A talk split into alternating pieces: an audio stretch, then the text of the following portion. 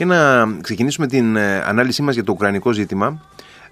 Να καλησπερίσω τον φίλο Στέλιο Ιατρού. Καλησπέρα κύριε Ιατρού. Καλησπέρα κύριε Χαραλαμπίδη. Ο κύριος Ιατρού, φίλες και φίλοι, είναι ιστορικός, διδάκτορ ιστορίας και γεωπολιτικός αναλυτής.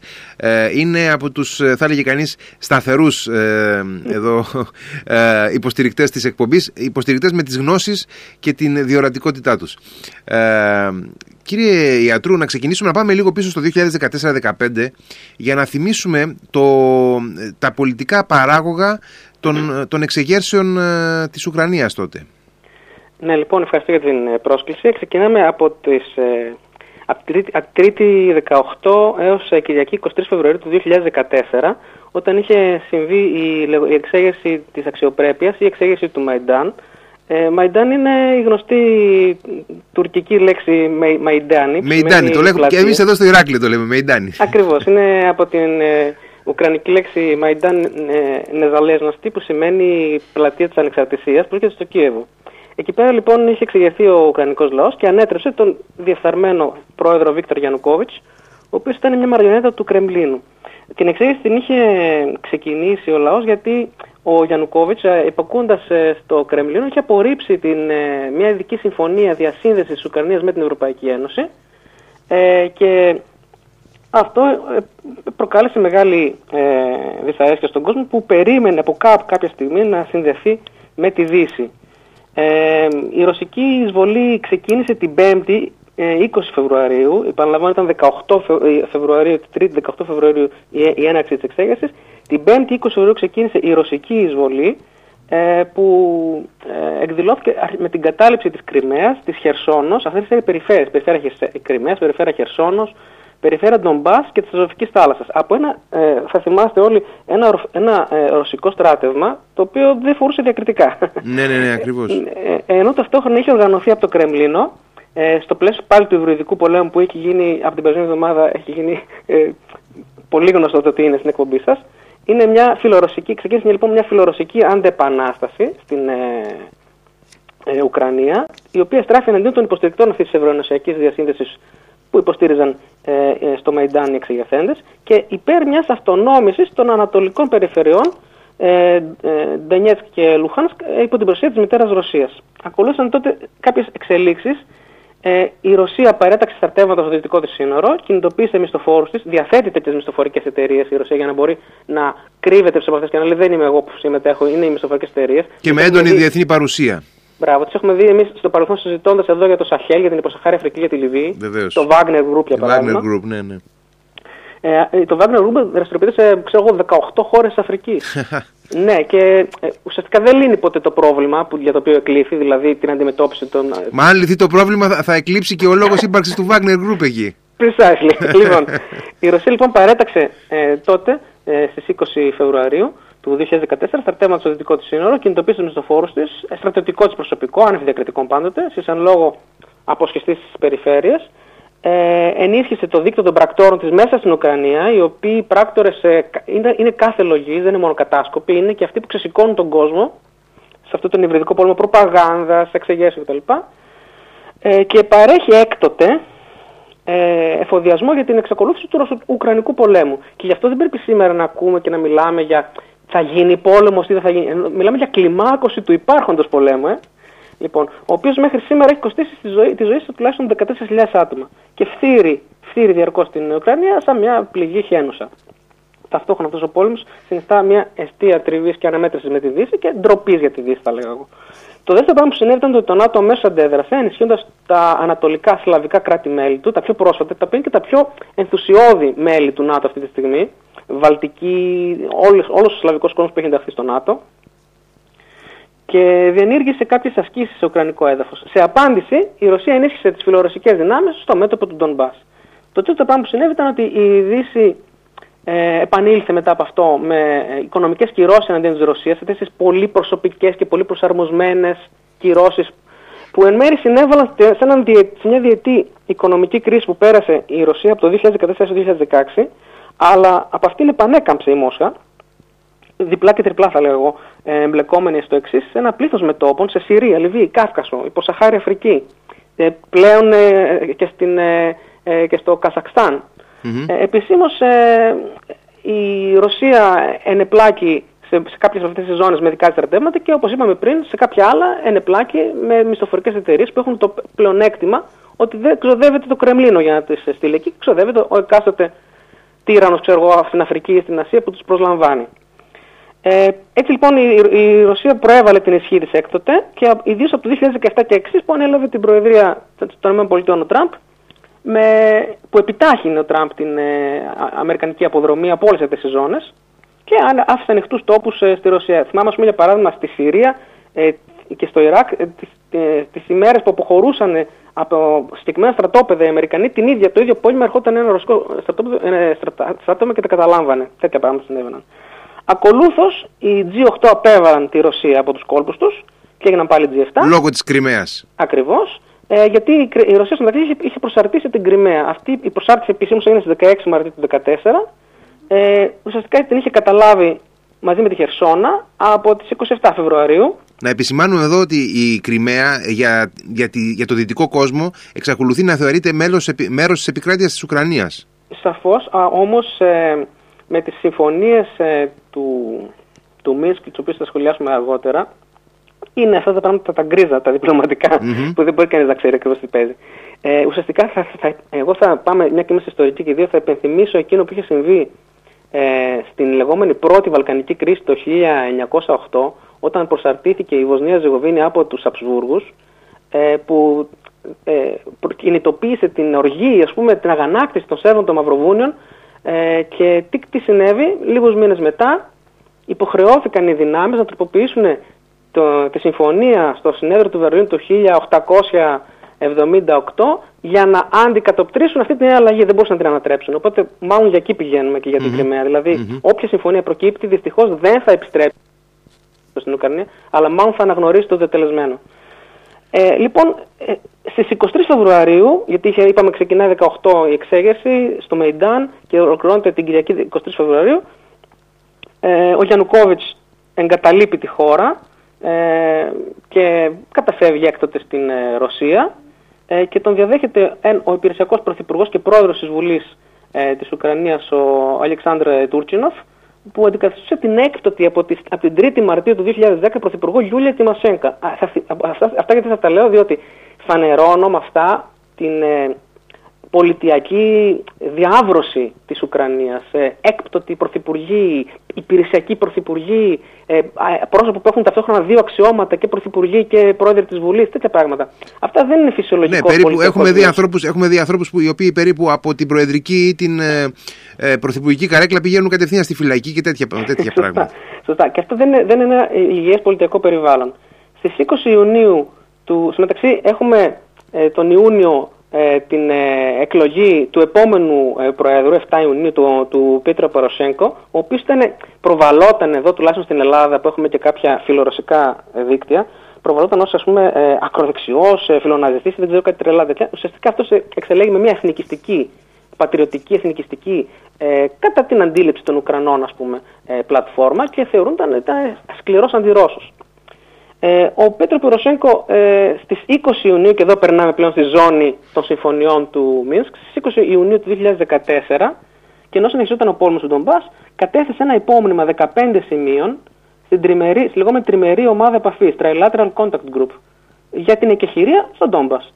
Στην τριμερή αυτή συμβάλλονται τα εξής δυνάμεις. Είναι η Ρωσία, η Ουκρανία, ο Οργανισμός για την Ασφάλεια και τη Συνεργασία στην Ευρώπη, ο ΟΑΣΕ, και τελούσε υπό την αιγίδα της Γαλλίας, της Γερμανίας, και, μιας, και ενός ακόμα ad hoc group της ομάδας επαφής της Νορμανδίας, το Normandy Format ή Normandy Contact Group, το οποίο ονομάστηκε έτσι γιατί είχε συναντηθεί ατύπως στην Νορμανδία ανήμερα της επετείου της D-Day.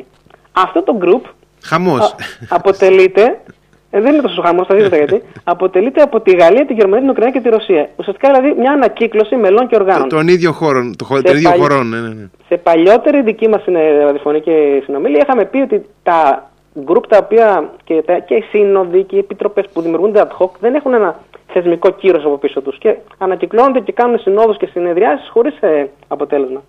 Αυτό, ήταν, αυτό έγινε στις είκοσι Ιουνίου του δύο χιλιάδες δεκατέσσερα. Η τριμερή τότε συνέταξε ένα κείμενο δώδεκα σημείων, πήρε τα δεκαπέντε σημεία του Ποροσένκο και έφτιαξε ένα κείμενο δώδεκα σημείων και Ακολούθησαν τέσσερις συνομιλίες στο φιλορωσικό Μίνσκ της Λευκορωσίας του αιώνιου Προέδρου Λουκασένκα. Mm-hmm.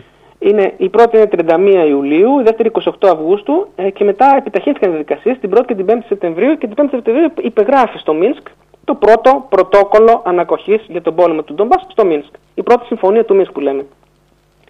Την, υπέ, την υπέγραψαν ε, εκ μέρους του Ο Α Σ Ε η Ελβετίδα εκπρόσωπος Χάιντι Ταλια, Ταλιαβίνη, ο τέος πρόεδρος της Ουκρανίας και εκπρόσωπος της Ουκρανίας, ο Λεωνίδ Κούτσμα, ο Ρώσος πρέσβης στην Ουκρανία και εκπρόσωπος της Ρωσίας, Μιχαήλ Ζουράμποφ, ε, και άνευ επίσημης αναγνώρισης, η επικεφαλής των δύο αποσχιστικών περιφερειών, ο Αλέξανδρος Ζαχάρτσενκο, της ε, λεγόμενης Λαϊκής Δημοκρατίας του Ντονμπάς, και ο Ίγκορ Πλότνιτσκι, της ε, Λαϊκής Δημοκρατίας του Λουχάνσκ. Υποτίθεται δηλαδή ότι υπέγραψαν, αλλά δεν θεωρούνταν αυτό μια πράξη αναγνώρισης. Ε, Αυτά, αυτά ήταν τα, τα, τα συμβαλόμενα μέρη της πρώτης συμφωνίας του ε, ε, Μίνσκ.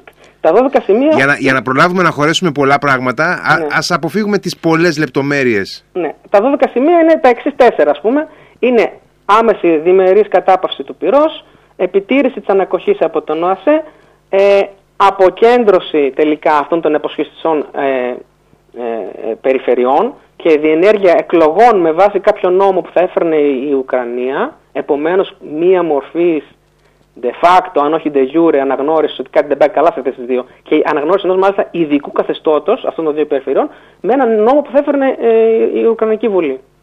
Ε, και αμνηστία ε, όσων είχαν εμπλακεί στις ε, σειράξεις και ταυτόχρονα μια δημιουργία ζωνών ασφαλείας, αυτό που λέμε no man's land, με την απόσυρση βαρέως οπλισμού, μισθοφόρων ε, και όλων των ε, mm-hmm. ενεργών ένοπλων σωμάτων. Ε, εδώ πέρα, αυτό υπάρχει ένα άρθρο, το άρθρο δέκα, που η Ρωσία βέβαια το υπέγραψε, αλλά λέει δεν ξέρω σε ποιον αναφέρεται, γιατί εμείς προφανώς δεν, δεν έχουμε ελευθεράτευμα να ενεργεί εκεί, να επιχειρεί. Αυτό ήταν ε, το αγκάθι στη συμφωνία, διότι ουσιαστικά ε, υπεγράφει αυτή η συμφωνία, ποτέ δεν εφαρμόστηκε, από τις πρώτες ώρες της ε, καταπατήθηκε ε, και μέχρι τον Ιανουάριο του δύο χιλιάδες δεκαπέντε είχε ουσιαστικά εξαφανιστεί η συμφωνία. Ε, γιατί η Ρωσία κανονικά έστελνε βοήθεια στους ε, ρωσόφωνους, ρωσόφωνους αυτονομιστές. Ναι. Ακριβώς. Λοιπόν, έτσι λοιπόν, στο, περνάμε στη δε, στο δεύτερο πρωτόκολλο, το οποίο ε, α, συνήφθη στο πλαίσιο της, ε, της δεύτερης ε, μεγάλης συνόδου, που συγκάλεσε, ε, συγκλήθηκε μάλλον στο Μίνσκ με την ε, πρωτοβουλία του, της Άγγελας Μέρκελ και του Φρανσουά Ολάντ. Ε, εκεί ε, συμβλήθηκε η Ουκρανία, η Ρωσία, η Γαλλία, η Γερμανία. Προσήλθαν και οι δύο περιφέρειες, ε, οι εκπρόσωποι των δύο περιφερειών, δηλαδή ο, ο Ζαχάρτσενκο και ο Πλετνίτσκι, ε, και είχαμε μια επανάληψη των όρων της, τους, που είχαν αποτύχει να εφαρμοστούν της πρώτης συμφωνίας, ξανά ε, στο, στο δεύτερη συμφωνία, με κάποιες μικρές τροποποιήσεις, οι οποίες ε, είναι αντιφ, α, αντιφατικές μεταξύ τους. Δηλαδή, αναγνωρίζεται ότι θα πρέπει οι δύο αυτές περιφέρειες να αποκτήσουν δική τους αυτοδιοίκηση και να, να έχουν ένα ειδικό καθεστώς, που είναι εμπόδιο φυσικά για την ειρήνευση, αλλά ο έλεγχος, λέει, των συνόρων, των εξωτερικών συνόρων της Ουκρανίας θα παραδοθεί πίσω στην Ουκρανία. Αυτά πράγματα είναι ασύμβατα φυσικά μεταξύ τους. Ε, εκεί, για, γιατί αυτή η δεύτερη συμφωνία α, δεν εφαρμόζεται ποτέ φυσικά, γιατί αυτή η δεύτερη συμφωνία ήταν προβληματική, διότι είναι η ίδια εποχή που, που ξεκινάνε τα ατέρμονα Eurogroup, αν θυμάστε, ε, τέλη Ιανουαρίου και Φλεβάρι στην Ευρώπη για το μέλλον της Ελλάδας. Και είχε αναπτυχθεί μια, ένα διαπραγματευτικό momentum στην Ευρώπη να είναι μετακίνητη και να, και να περιφρονεί τα πράγματα. Και έτσι λοιπόν επανέλαβε η Μέρκελ και ο Ολάντ και σε αυτή τη διαπραγμάτευση το ίδιο μοντέλο. Παίρνουμε την προηγούμενη αποτυχημένη συμφωνία, την ξαναχώνουμε με ένα χωνί στο λαιμό της Χίνας, όπως κάνουν το φογκρά οι Γάλλοι, και ό,τι γίνει. Το αποτέλεσμα είναι το εξής. Δεν εφαρμόστηκε ούτε η πρώτη ούτε η δεύτερη συμφωνία του Μίνσκ. Ε, Κανένας όρος του σα κατά τον πρωτοκόλλο δεν εφαρμόστηκε ή δεν εφαρμόστηκε ικανοποιητικά. Οι συμφωνίες δεν συνέβαλαν έτσι στην απόσβεση των συγκρούσεων, ούτε στην εκεχηρία. Οι νεκροί αυξήθηκαν. Η γαλλογερμανική Ευρώπη εκείνης της εποχής εξακολούθησε να μην παράγει ισχύ στη γειτονιά. Και μας. Η κατάσταση αυτή σέρνεται μέχρι και σήμερα που Ακριβώς. έχουμε αυτή την αποκορύφωση της κρίσης. Ακριβώς. Και τι επιδιώκει σήμερα, πάμε δηλαδή κατευθείαν στο σήμερα, τι επιδιώκει το Κρεμλίνο και ο Λευκός Οίκος σήμερα. Το τι επιδιώκει το Κρεμλίνο και ο Λευκός Οίκος σήμερα το γνωρίζουμε από κάποια κείμενα που έχει γράψει ο Πούτιν.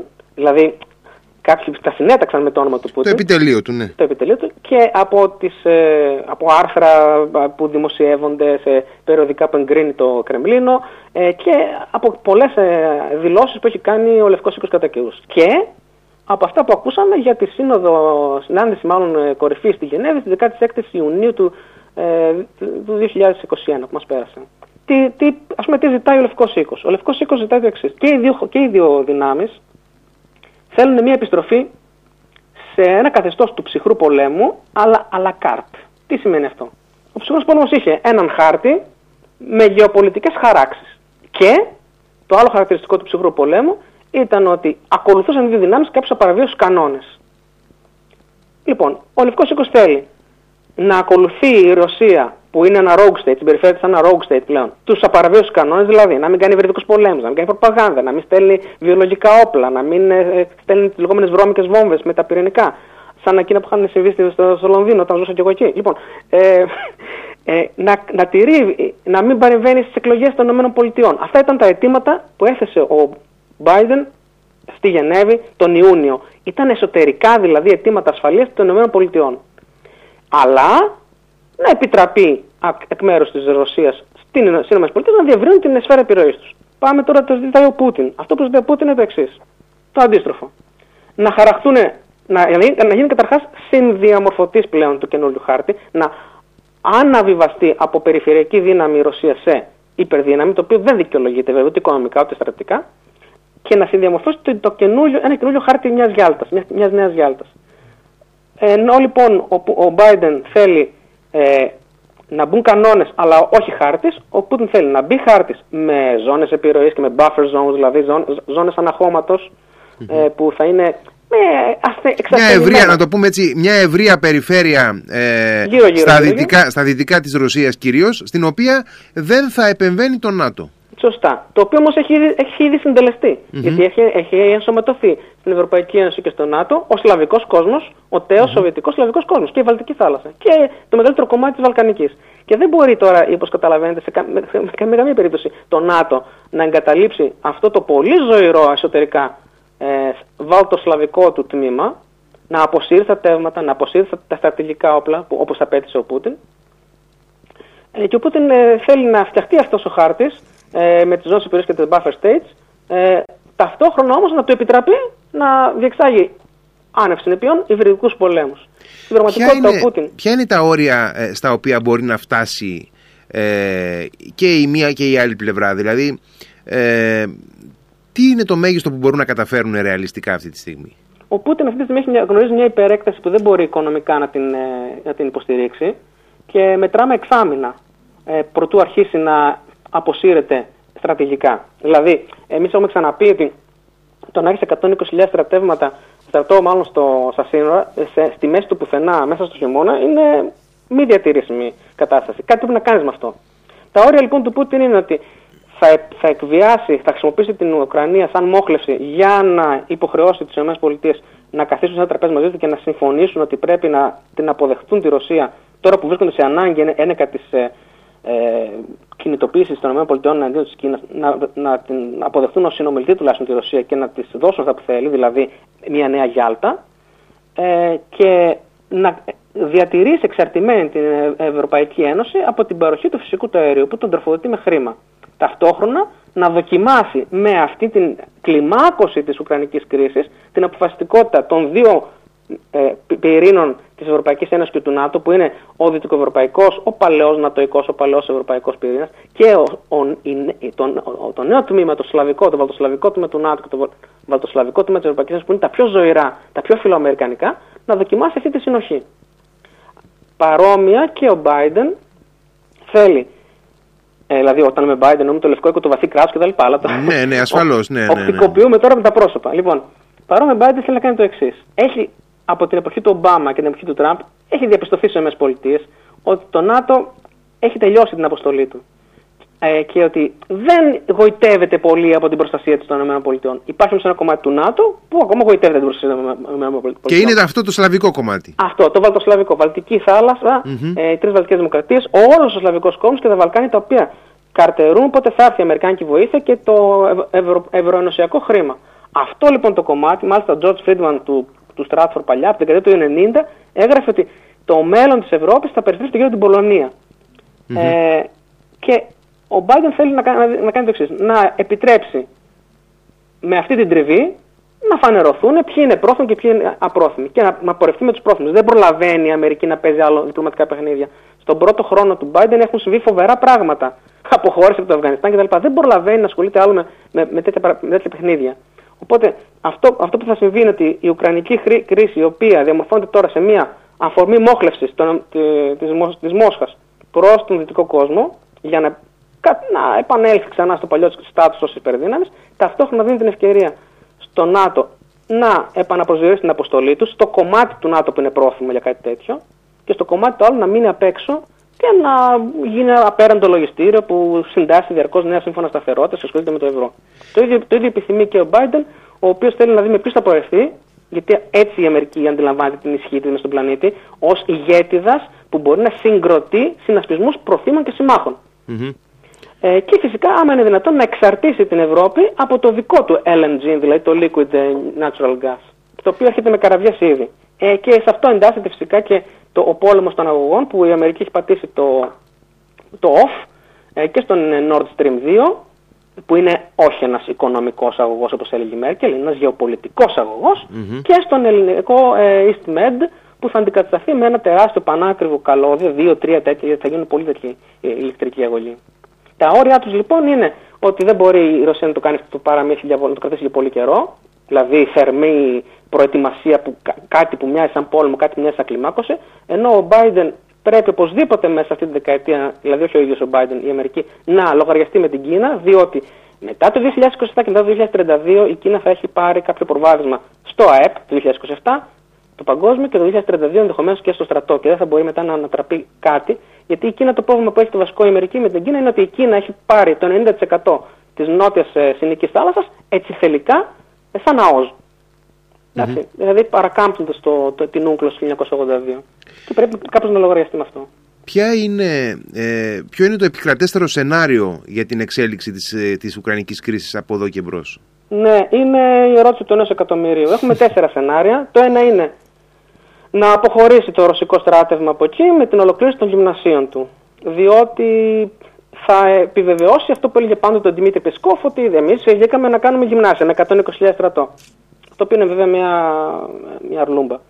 Ε, αυτό, θα είναι, αυτό δεν θα είναι στην, στο εσωτερικό της Ρωσίας μια ήττα, γιατί δεν ασχολείται πολύ με αυτά τα πράγματα ο ρωσικός λαός, mm-hmm. ε, αλλά θα, θα φανερωθεί κάπως σαν αδυναμία του Πούτιν.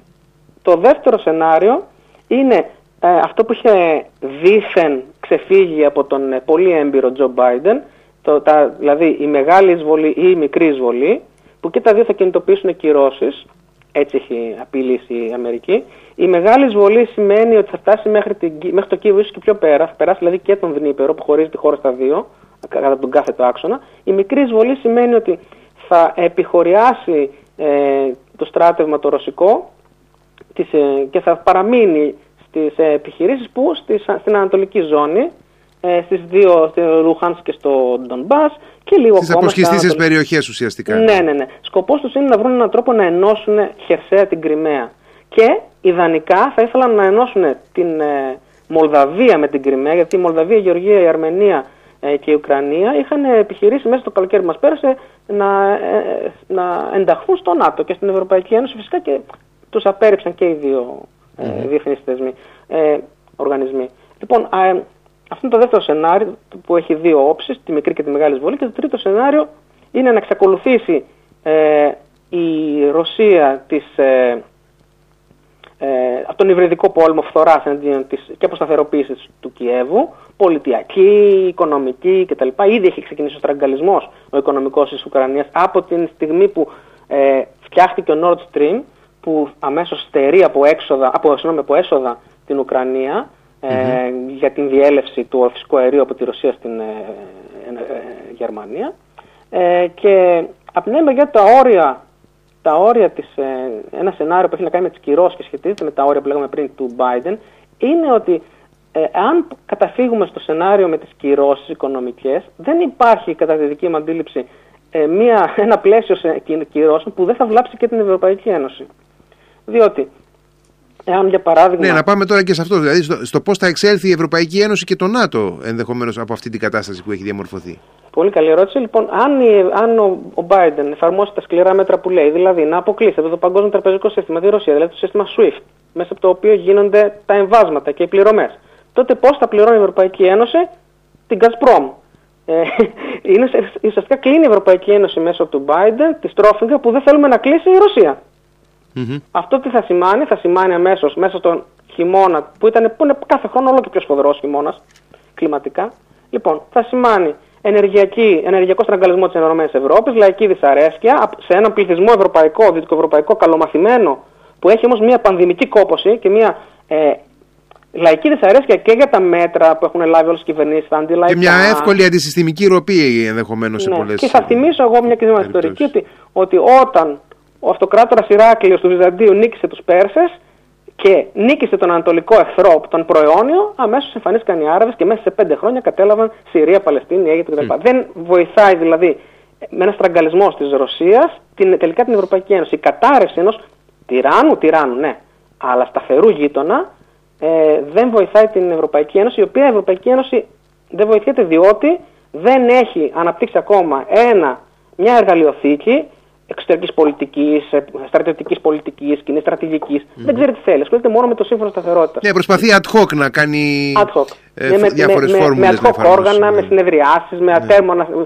Και φυσικά ταυτόχρονα, για να, για να απαντήσω στο ερώτημα πού πάμε μετά η Ευρώπη και το ΝΑΤΟ, ταυτόχρονα το κομμάτι της Ευρωπαϊκής Ένωσης που είναι το βαλτοσλαβικό και το κομμάτι του ΝΑΤΟ που είναι το, το ίδιο βαλτοσλαβικό, το ίδιο, εντελώς ίδιες χώρες, ε, είναι οι πιο πρόθυμες για ενεργητική Ε, συμμετοχή και παρέμβαση της Αμερικής στην προστασία της Ευρώπης και για να μην ασχοληθούμε μόνο με τα λογιστικά φύλλα Excel και το πού πάει το ευρώ. Οπότε είναι μια δοκιμασία φωτιάς, θα έλεγα, για την Ευρώπη η ουκρανική κρίση, αυτός, αυτός ο token war, ο συμβολικός πόλεμος Δύσης και Ρωσίας, μια δοκιμασία φωτιάς και θα δείξει αν διαθέτει αντοχή το παλιό σύστημα των ε, διεθνών οργανισμών, Ευρωπαϊκή Ένωση και ΝΑΤΟ, να παραμείνει κάπως ενωμένο ή να μετασχηματιστεί σε κάτι πιο ευέλικτο, μικρότερο, με έρηδες εσωτερικές και να προχωρήσουν με την αμερικανική, ας πούμε, ηγεμονία, η οποία επιστρέφει με ήπιο τρόπο τώρα. Δηλαδή η Αμερική δεν θέλει να στείλει στρατεύματα, boots on the ground που λέγαμε παλιά. Θέλει να φτιάξει συνασπισμούς τοπικούς και να αναλάβει τοπικά η κάθε χώρα την άμυνά της με τη δική της αφιψηλού ομπρέλα, προστασία, συνεπικούρηση κτλ. Υποστήριξη κτλ. Ναι, ναι, ναι. Τεχνολογική, και... με στρατηγικά όπλα. Ας πούμε, απαιτεί ο Πούτιν mm-hmm. την απόσυρση των στρατηγικών όπλων. Είναι αδύνατο αυτό το πράγμα να συμβεί. Οπωσδήποτε. Ε, και να, να κλείσουμε ε, κάνοντας μια αναφορά στο πώς θα επηρεαστεί η Ελλάδα και πώς επηρεάζεται από την κλιμάκωση της ουκρανικής κρίσης ε, και τι, σε τι της κοστίζει η παράταση της σημερινής φάσης.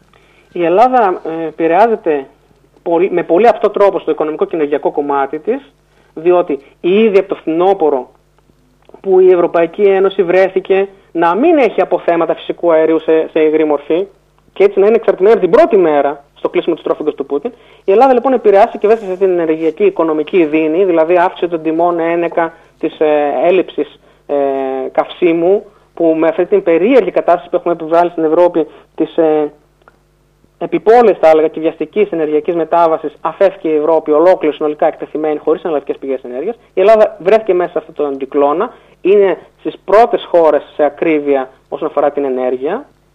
Και φυσικά εννοείται ότι ο Πούτιν θα, θα εργαλειοποιήσει τη στρόφιγγα του φυσικού αερίου. Το δεύτερο που συμβαίνει είναι ότι στις σχέσεις μας με την Τουρκία, όσο εκκρεμεί αυτή η κρίση και θα εκκρεμεί για ένα διάστημα, δηλαδή εγώ δεν βλέπω να, να λύνεται η κρίση με έναν ωραίο γλυκό τρόπο υπέρ της Ουκρανίας, σύντομα, δεν νομίζω. Λοιπόν, όσο εκκρεμεί αυτή η κρίση, η Τουρκία αναβαθμίζεται σε, σε, σε ε, αξιόπιστο εταίρο ή τουλάχιστον κατά ανάγκη είναι αξιόπιστο εταίρο, mm-hmm. διότι κατέχει ένα πολύ μεγάλο κομμάτι της Μαύρης Θάλασσας και ελέγχει τα στενά. Υποστηρίζει και, και τη Ρωσία, και, συγγνώμη, υποστηρίζει και την Ουκρανία με διάφορα όπλα, με drones, drones κλπ. Ναι, ναι, ναι. ναι, ναι, ναι. Ε, και ταυτόχρονα θα δούμε ότι στο Αιγαίο δεν θα υπάρξει ε, έρηδα μεγάλη, ας πούμε, ναυτική πάλι αντιπαράθεση με όλο το στόλο τον εν, του ενός και του άλλου, αλλά θα περνάει ένας, ε, ένας μήνας από ντρόνους, ας πούμε, έτσι, για να θυμίζουν την ύπαρξη της, ε, των τουρκικών διεκδικήσεων και θα είναι και η γνωστή πυρφόρα ρητορική ε, του Χουλουσιακάρ και τα λοιπά για τα νησιά μας. Ε, και επίσης η Ελλάδα έχει ήδη κατονομαστεί από τον Σεργκέι Λαυρόφ ε, με αρνητικό τρόπο ως σύμμαχος του ΝΑΤΟ. Έχει ερωτηθεί από τον Θανάση Βηρνό του Open Ε, ποια είναι η τοποθέτηση της Ρωσίας απέναντι σε πιθανή εμπλοκή της Ελλάδας σε αυτή την κρίση? Λέει να, να θυμηθεί το παρελθόν της, δηλαδή την εκστρατεία του χίλια εννιακόσια δεκαεννιά, λεγόμενη Ουκρανική εκστρατεία του χίλια εννιακόσια δεκαεννιά στην Κριμαία της Ελλάδας, και να μην κάνει τα ίδια λάθη. Και είχε προηγηθεί και αυτή η συνάντηση στο Σότσι του Έλληνα Πρωθυπουργού, στην οποία είχαν τεθεί εκ μέρους της Ρωσίας οι ανησυχίες της για την παράδοση της Αλεξανδρούπολης στον έλεγχο της, των ΗΠΑ. Mm-hmm. Ε, και έλαβε εκεί πέρα ενδεχομένως κάποια διαβεβαίωση από τον ε, Έλληνα Πρωθυπουργό ότι ε, θα, η Ελλάδα θα μεριμνήσει με σοφροσύνη και σύνεση. Είναι αυτή η σοφροσύνη και σύνεση που υπενήχθηκε στα λόγια του αργότερα, υπενθυμίζοντας ο Λαυρόφ. Ε, θα φροντίσει να ε, α, βοηθήσει, να συμβάλλει στην αποκλιμάκωση παρά στην κλιμάκωση. Ε, γι' αυτό και είχαμε την περασμένη εβδομάδα μια δήλωση από τον απερχόμενο πρέσβη των ΗΠΑ στην Αθήνα, τον Τζέφρι Πάιετ, αυτόν τον, ε, τον Κέρβερο που λέω εγώ, που υπενθύμισε τι, ότι το έργο με την πιλωτή πλατφόρμα στην Αλεξανδρούπολη για το liquid natural gas είναι ένα πάρα πολύ χρήσιμο και πολύτιμο και ωφέλιμο έργο για την Ελλάδα και πρέπει να προχωρήσει και να μην το υποτιμούμε. Mm-hmm. Οπότε η Ελλάδα βρίσκεται μεταξύ σφύρας και άκμονος μάλλον. Ε, πρέπει να διατηρήσει τις επαφές της με τον ιστορικό χώρο της, της Ρωσίας. Πρέπει ταυτόχρονα να αποδείξει πλέον ε, ότι εντάσσεται πλήρως τα τελευταία πέντε χρόνια στον δυτικό κόσμο, τώρα που επιστρέψαμε πίσω στην, στο δυτικό σύστημα ασφάλειας και στην διεθνή κονίστρα, και ότι είμαστε ένας αξιόπιστος σύμμαχος των ΗΠΑ. Και το κακό είναι ότι και οι δύο δυνάμεις απαιτούν απόλυτη ε, πίστη. Και η Ελλάδα θα βρεθεί σε, ένα, σε μια δύσκολη θέση. Πρέπει να αποδείξει ότι είναι σύμμαχος των ΗΠΑ και ταυτόχρονα να μην προκαλέσει τη Ρωσία, διότι η Ρωσία κατέχει την στρόφιγγα. Και η Ελλάδα αυτή τη στιγμή διέρχεται μια μεγάλη οικονομική και πανδημική κρίση και δεν την βολεύει και μια τρίτη επιδείνωση, ας πούμε, ξέρω εγώ, ενεργειακού χαρακτήρα. Θα υπάρξει φοβερή λαϊκή δυσαρέσκεια, ανατροπές κυβερνήσεων κτλ. Μάλιστα. Ε, κύριε Ιατρού, ευχαριστώ πάρα πολύ για τη συζήτηση που είχαμε. Ευχαριστώ για τη φιλοξενία και πάλι. Και ελπίζω, ελπίζω πραγματικά ε, ότι όλη αυτή η κατάσταση θα λήξει το ταχύτερο δυνατό, γιατί αυτό συμφέρει τη χώρα μας. Κι εγώ. Να είστε καλά, καλό βράδυ. Καλό βράδυ, για χαρά. Γεια σας.